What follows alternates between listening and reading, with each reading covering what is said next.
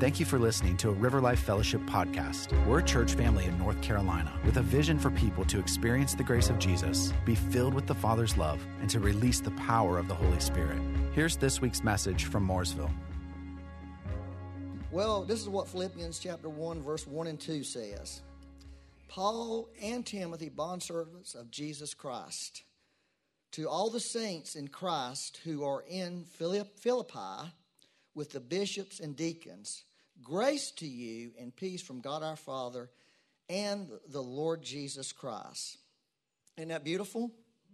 So, the Philippian church was, think about northern Greece.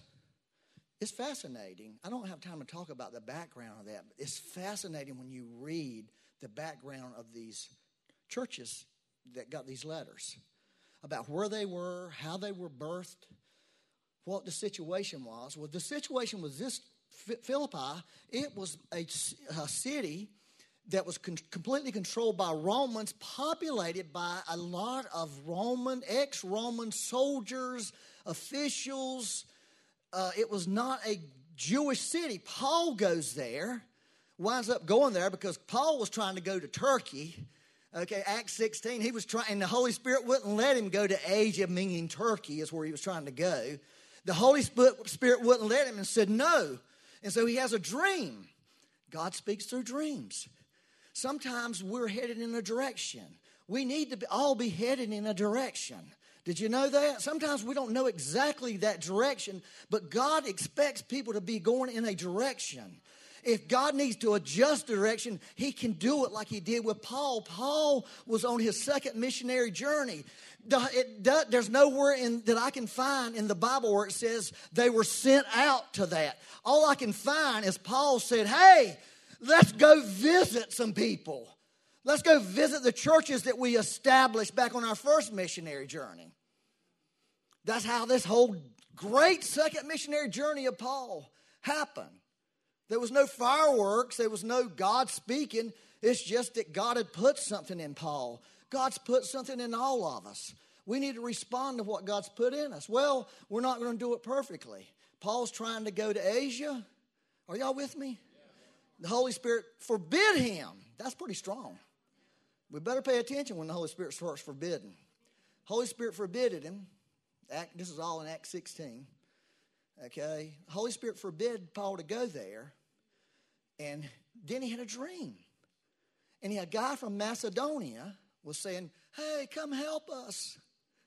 And so Paul gets up the next day and talks to his buddies. Well, that's the Lord. We believe that's the Lord. We need to go to Macedonia. So they go to Macedonia. There's no Jewish synagogue there because Paul would always go to the Jewish synagogue when he came into town. The reason there was no Jewish synagogue there because there was not 10, I think it was 10, right, Dean? Dean Stein, didn't it take 10 Jewish heads of household to make a, make a synagogue? Yeah, so there was not even 10 Jewish heads of household in the city. But, yeah, isn't that amazing? But where there was not a synagogue, this is amazing, speaking of the Holy Ghost River, they would go, the Jews would go to, a, to the river and pray. That's where they would go. They'd go by the river. Isn't that beautiful? Down by the river. So, Paul, where does Paul go? There's no synagogue. We're going down to the river. Isn't that prophetic, y'all? That's where the church has got to get to. We got to get to the river of God. That's what, that's what, that was all prophetic. It wasn't just some happenstance, it's God speaking to people. Find the Holy Ghost River. We sing about it. It's in you. We got to get to what's in there. He's in there. Are y'all okay? Y'all don't mind me yelling and carrying on, do you? So I'm just not going to get through with this. Maybe we should go home, you know. Um, so he goes down there, and there's a rich woman down there named Lydia. She was rich because she sold high end fashion, purple clothes. Think about somebody who sells real expensive clothes. And um, that's what she was. She was a, a you know sophisticated person. She wasn't some bumpkin like me, right? She wasn't some redneck that couldn't talk well. She was serious. She had money, she had connection. But God spoke to her heart, and she got saved. And she took Paul and his crew into her home. And there was their base was her home. That base, more than likely, was the birthplace of the church at Philippi. Isn't that amazing? Don't that just tear you up when you think about it? And so Paul and them are hanging out in the city. There's a girl who's a slave, speaking of trafficking. Think God might want to get everybody's attention this morning. She goes around prophesying. She had a gift, but it wasn't a gift from God. It was a gift from the other side. Because there is another side, and the other side can say stuff.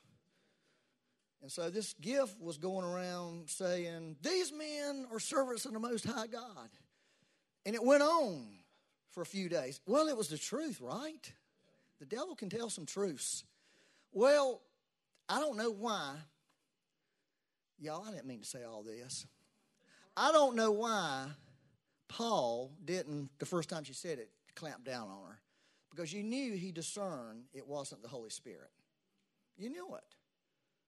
But after a bit, Paul started getting irritated.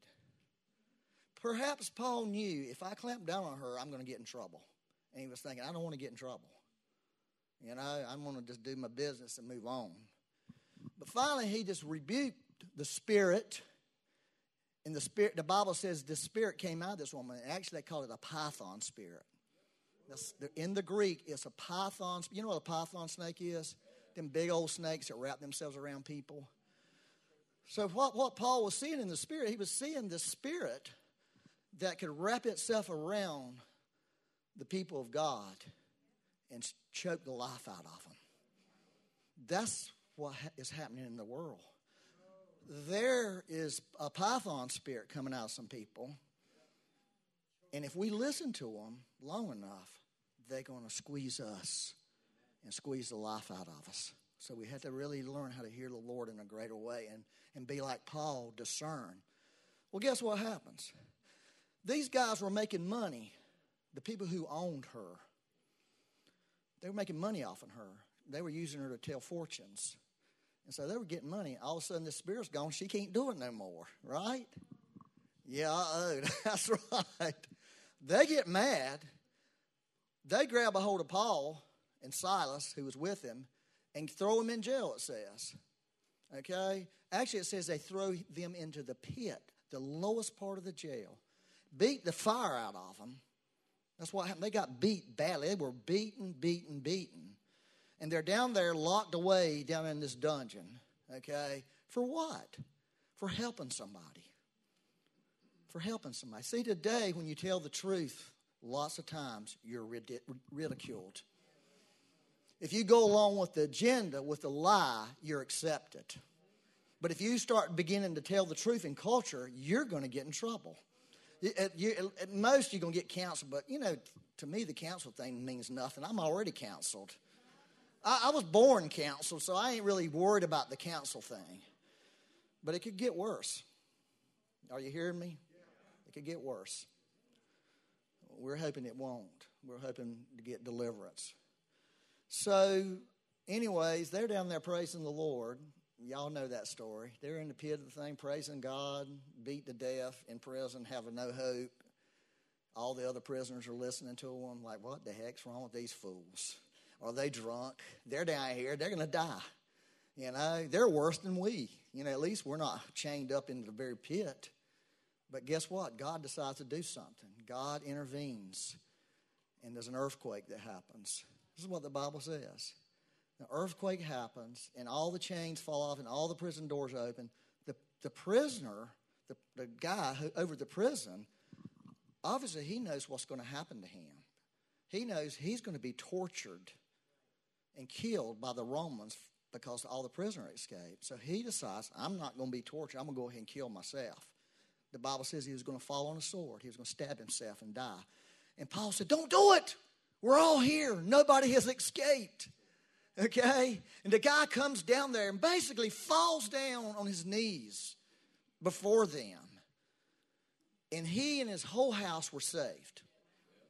So you got three people so far, or maybe more than three because of the house. You got the Lydia, the girl's house where the church is.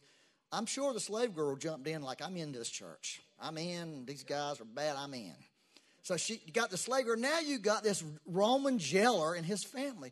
That's how the church in Philippi started. That's how it started. Ten years later, Paul writes this letter. Guess what's happening with Paul 10 years later? Paul himself is now in prison in Rome under house arrest. I'm not going to finish this message. But I love all this stuff. I'm sorry. Let me just say this. Here's, here's the house arrest for a Roman who's waiting to be tried before Caesar, which he was. They would put him in his own house. There would be a guard there with him, more than likely chained by arm, chained to a Roman guard, a high level Roman guard, by the way. Caesar's guards. They would go guard these prisoners. Not the same guard, often they'd rotate the guards. But the problem was the house, your food, your clothes, everything you had, you had, the prisoner had to provide it. Rome didn't provide it. But you couldn't work.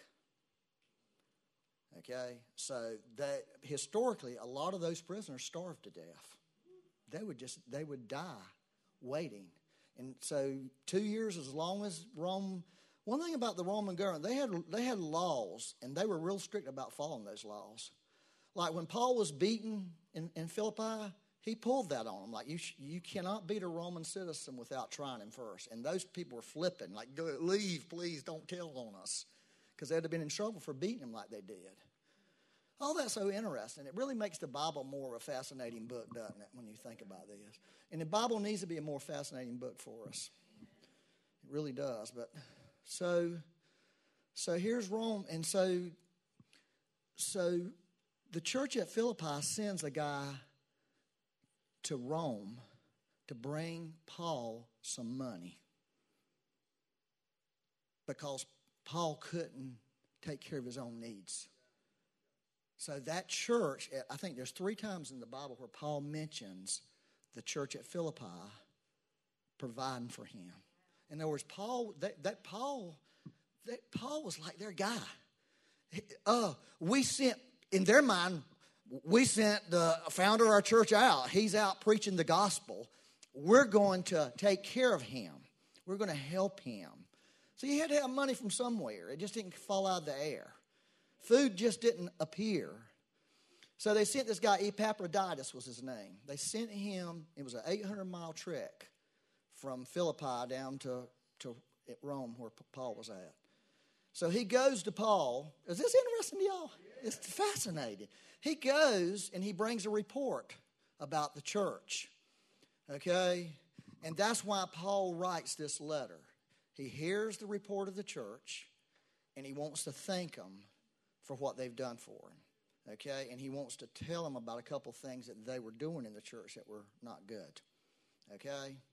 So if you look at the book of Philippians, are y'all with me on this?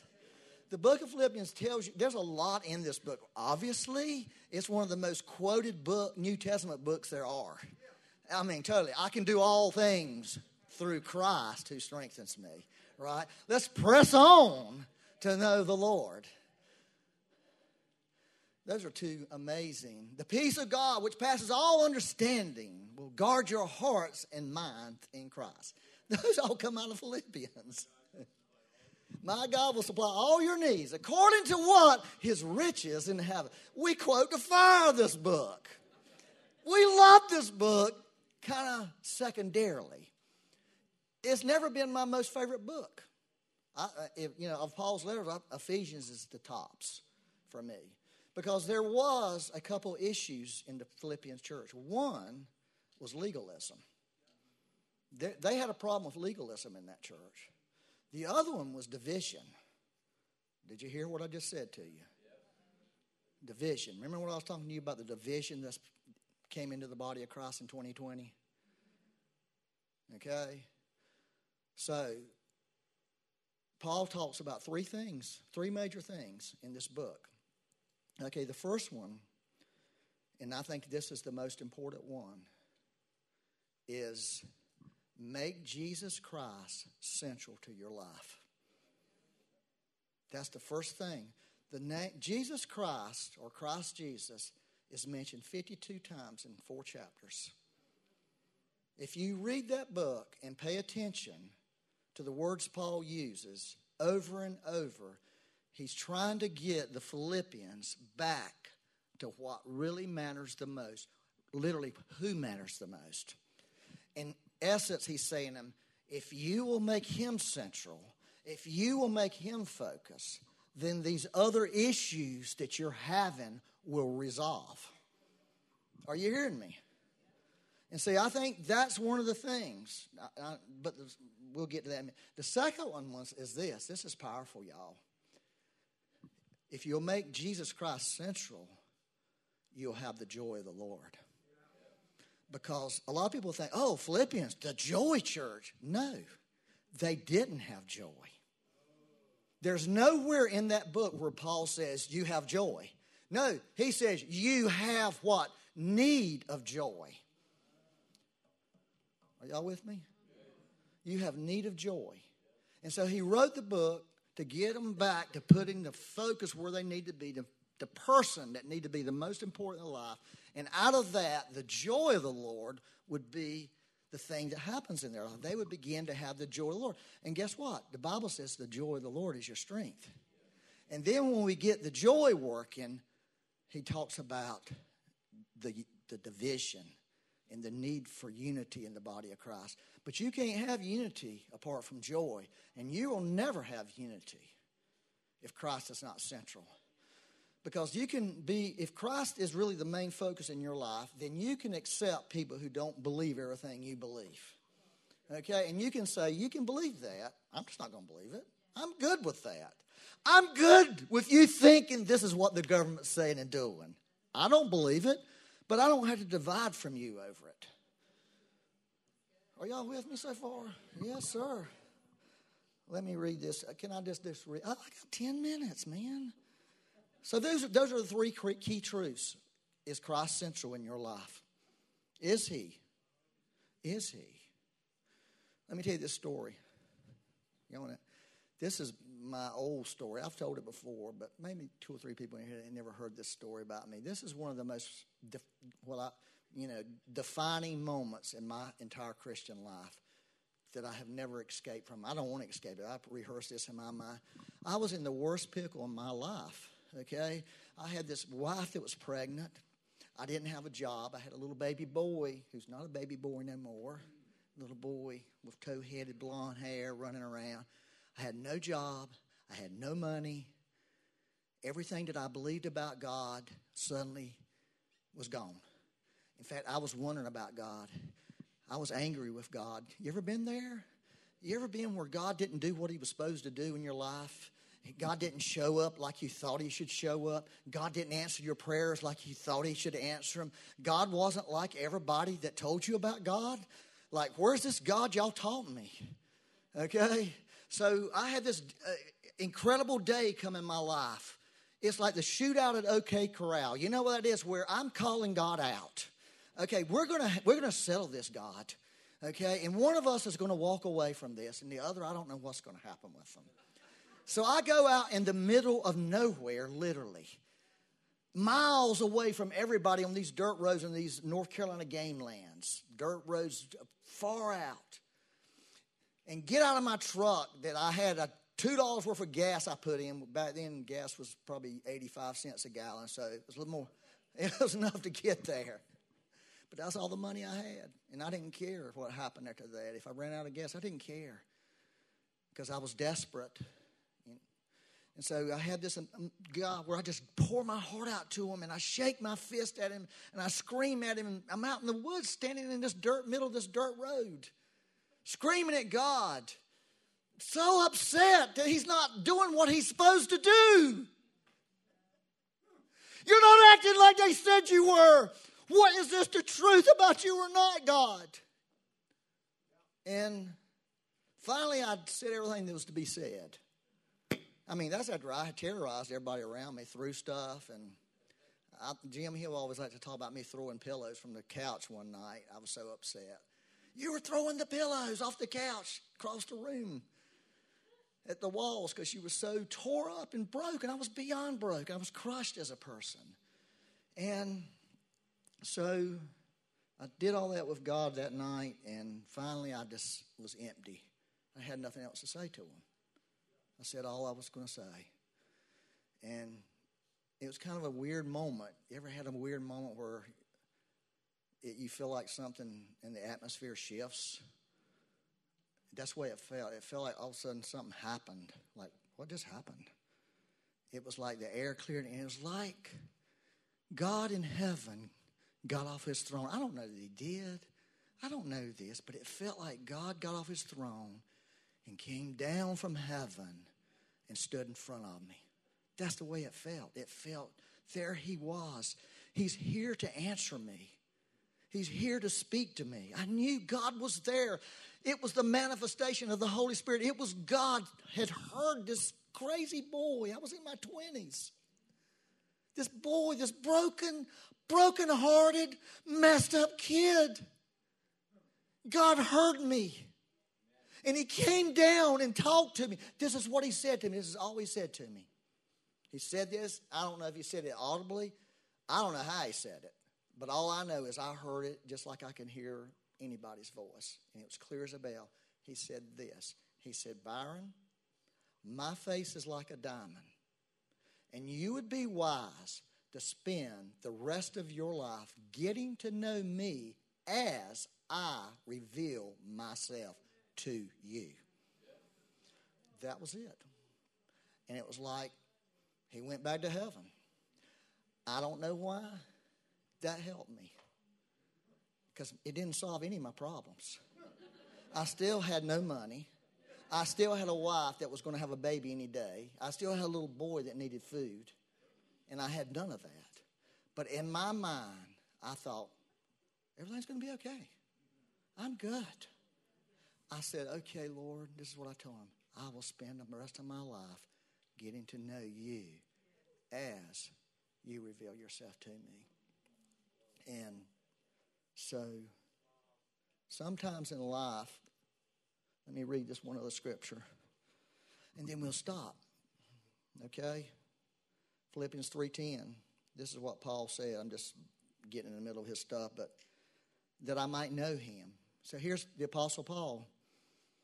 That I might know him. You ever just felt that? Have you ever just felt disappointed about God that you don't know him? I, am I the only person in this room that questions all that? constantly like, oh my gosh, I've been a Christian for a long time now. I mean, a really long time. I've had some glorious experiences with the Lord. It's like, but I don't know you, Lord. And here's Paul.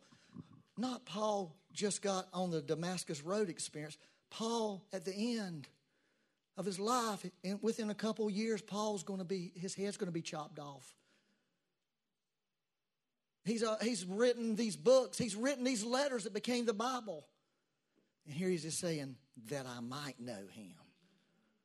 You see, it's just a lifetime endeavor, it's a lifetime goal, it's a lifetime purpose for us. And he was saying to these Philippians, You're broken, you're messed up, you're divided, you have no joy. And if you'll get to know him, if you will make him central, now be careful what I'm fixing to say here because you could take it the wrong way. Pursue love. Earnestly desire spiritual gifts. Okay? Pursue the love. Lust after is literally, yeah, I know that's not a great word, but lust after the spiritual gifts. You can't swap those. See, here's how we do in life. Here, this, this, if you'll do this, you'll, you'll get somewhere. God's going to move. There's going to be revivals. You're going to get blasted by the Holy Spirit. But more than likely, it's going to come to an end. Okay, what are you going to do? After the blast is over, there you are, laying on the floor one day, trying to be blasted, trying to have those feelings, and you realize it ain't working. The God part in this deal is not here. I'm telling you, done it, been there, done that. And didn't just do it once, I did it a bunch to try to get to that because I want that. So when the Lord moved, you know, we had this move of the Lord. We've talked about it some back 26, 2006. that was what was happening. We were so blasted by the Holy Spirit, y'all. I spent hours on the floor. That was what I want to do. I want to come to church and get on the floor because the Holy Ghost was working on me. He was doing surgery on me. He was untwisting me. He was doing all this amazing stuff inside of me. I don't. Some people had an issue with me doing that. I'm thinking, I don't care if you have an issue. I'm having a good time with the Lord right now. God's doing something significant in me. I don't understand it all. But you know what? After a period of time, that stopped. And so I was laying there thinking, well, maybe I need to do something else. But then this thought started coming to me. Here's the thought okay, I get the Holy Spirit, what He's doing. I get that. Yes, I'm in. Holy Ghost, Spirit of belonging. He's bringing us in. He's causing us to belong. He's, he's revealing the Father. Oh, I'm getting the Father. I'm getting a revelation of the Father. I'm starting to know the Father laying on the floor. But then I'm thinking, about, but what? Where does Jesus fit into all this? You ever had those thoughts? What's the Jesus in this deal? I began to process that over. So I spent some more time on the floor, not the Holy Spirit. Y'all should try that. If when the next time the Lord moves, if He's doing that kind of thing, please try it. Give Him a chance. It might look dumb from the outside. You might look foolish, but if God's doing something in you, it's worth billions of dollars. So, mm, so he started talking to me, and I'll give you one more scripture. Okay? He started talking to me about the Trinity, about the Father, the Son, and the Holy Spirit. God began, while people were fussing at me about spending too much time on the floor and not taking care of stuff that like I need to be caring for, God, the Holy Spirit, the Father, they were talking, and Jesus, they were all talking about the Trinity not trying to, not explaining the Trinity. They don't have no desire to explain that to our little brains because our little brains can't understand. But they were telling me scriptures about the Trinity. Hey, let me read this one more and then let me read that scripture, okay? I wanted to read this one thing Rick Joyner said that I just so much love, okay? Are y'all good? This is what Rick Joyner said. I think we have it. The main thing that we can do to help the earth is a permanent and lasting, in a permanent and lasting way, is to help the church become what she needs, is called to be, which is the bride of Christ. The most effective way that we can do this is by loving God more, knowing Him better, and abiding in Him. That's the answer. And directing the church's attention to who He is. That's what Rick Joyner said in directing the church's attention to who Jesus Christ is, who God the Father is, who the Holy Spirit is. That's how, that's our weapon against Marxism. That's our weapon against wokeism. That's our weapon against trafficking and abortion. That's the main weapon. There's power in that. There's power when we begin practice this and live this, there's a power that gets released. It's not it's not us going out and beating up people and hating people. It's that. It's loving him, knowing him, and releasing that and coming into that revelation. Are y'all following this? That's really what we need to major on, y'all. I'm just telling you. Well, let me read this, and then I'm going to have to stop because Paul has already told me do not go overtime no more ever unless Jesus is manifesting in the room. Because she says some reason at 12 o'clock, the children that are in the nursery have something that happens to them. And it's weird. All of a sudden, they're ready to go to war. They're ready to kill the nursery workers. The nursery workers are ready to kill me, you uh, know, because they're getting killed. So I don't want to be dead. But let me read this. And I'm reading out of the Amplified. I hope this is making sense. I didn't plan this like this. I planned it in a more better way. The grace, favor, Amplified Classic, not the newer Amplified, it's not as good. Get the A Amplified Classic, it's the best. The grace, favor, and spiritual blessing of the Lord Jesus Christ. God gave me that when I was processing about the Trinity. This is how the Trinity works, Byron. This is what he, he wants to do. This is what they want to do for you. Favor and spiritual blessing from the Lord Jesus Christ and the love of God. And I'm adding the Father. That's what he's into. He's into love. He's into being a father. He's into helping you and holding you. He was showing me all that land there. And the presence, that's why I like this, the presence and fellowship of the Holy Ghost. That He likes to get involved with you. The communion and sharing together and participation in the Holy Spirit be with you all. Amen. So be it. Isn't that beautiful? That became sort of like a mantra for me. How did I get the mantra? Laying on the floor and the Holy Spirit dealing with me. I think Marlon a couple of weeks ago, John, John 14, if you see me, you seen the Father. I didn't know anything about that. How did I get it? Laying on the floor, Holy Spirit. All right, so, anyways, I'm going to read this one last quote. I didn't put it there because I don't really like all of it. You ever heard of a guy named Arthur B U R K E? Burke, not B U R T. This Burke guy is interesting. But this is something that really provoked me when I read it. But I don't like everything he said. But I am going to, I want to provoke you with it. Most Christians know one member of the Trinity better than the others. And the deeper they go in their strength, the more, this is the part I don't like, deformed. It's not good. I don't believe that. The more deformed they become in their Christianity because we need a deep working relationship with all three. That's true. We need a deep working relationship with the Father, Son, and Holy Spirit. Okay? We end up with people who are so very right about their core message, but become deformed, not good, in the walking out of their Christianity, individually or as, or as a ministry, because they do not have a threefold relationship with the triune God. That's beautiful, except that word deformed. I would say it more like this we're uh, more overdeveloped in certain areas. See, God gives everybody core messages. He gives everybody particular revelations that we have to live our life on. That's why we need unity. That's why we need not to be divided. That's why we need people of other races and other cultures to speak to, to us and tell us about the God that they know that we have no clue about.